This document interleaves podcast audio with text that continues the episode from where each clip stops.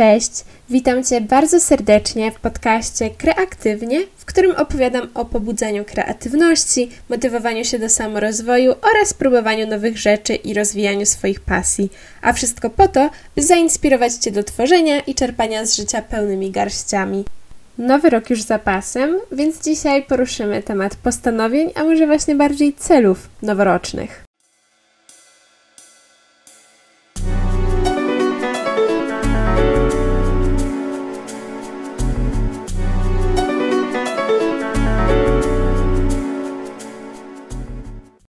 Raczej nie jestem wielką fanką postanowień noworocznych. Uważam, że jeżeli odczuwamy potrzebę zmiany w naszym życiu, to nie ma co czekać na początek tygodnia, początek miesiąca czy początek roku.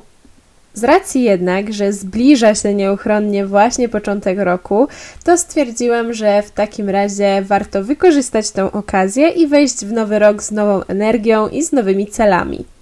W poprzednich latach zawsze stawiałam sobie pewne cele i postanowienia na nowy rok, natomiast z realizacją było zdecydowanie kiepsko. Nie wiem, czy kiedykolwiek wytrwałam w postanowieniach do tego legendarnego Blue Monday. Tak więc w tym roku zdecydowałam się zmienić swoje podejście. Być może znacie już pojęcie bucket list, czyli takiej listy życzeń, listy doświadczeń, które chcielibyśmy w swoim życiu zrealizować. Na takiej liście mogą znaleźć się zarówno jakieś wielkie marzenia, jak na przykład podróż dookoła świata, czy otwarcie własnej, świetnie prosperującej firmy. Ale mogą być to również takie bardziej przyziemne rzeczy, jak na przykład spróbowanie jakiejś potrawy, nauka jakiejś umiejętności, czy odwiedzenie jakiegoś miejsca w okolicy. Odhaczanie kolejnych punktów z takiej listy może sprawić nam wielką satysfakcję i urozmaicić naszą codzienność.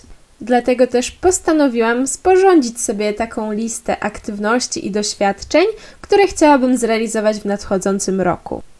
Kiedy już zagłębiłam się w tą sferę marzeń, to moja lista urosła do naprawdę pokaźnych rozmiarów. Natomiast na jej czubku, na pierwszej pozycji jest nauka szycia. Od dłuższego czasu już ta umiejętność chodzi mi po głowie i bardzo chciałabym jej spróbować, mimo że kompletnie nie mam w tym kierunku żadnych predyspozycji. Kiedy byłam mała w podstawówce, uczestniczyłam w kilku spotkaniach klubu, nie klubu, kółka, kółka robótek ręcznych Natomiast bardzo szybko okazało się, że absolutnie nie jestem predestynowana w tym kierunku.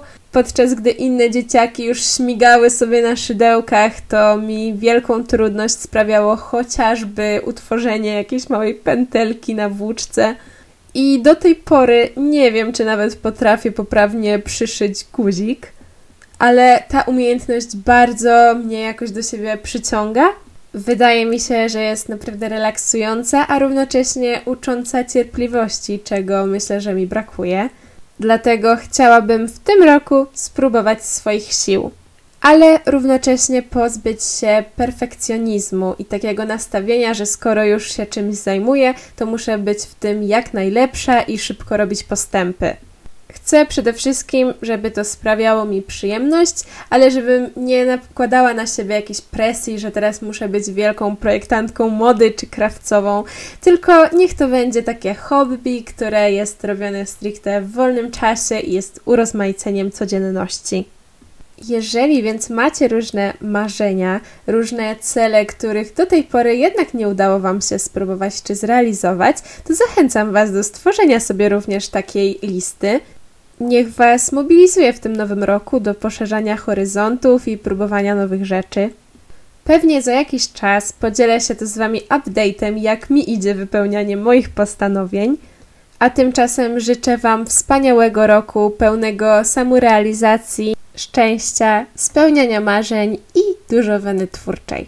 Jeżeli ten podcast jest dla Ciebie wartościowy, to będę bardzo wdzięczna za pozostawioną ocenę i do usłyszenia już w nowym roku.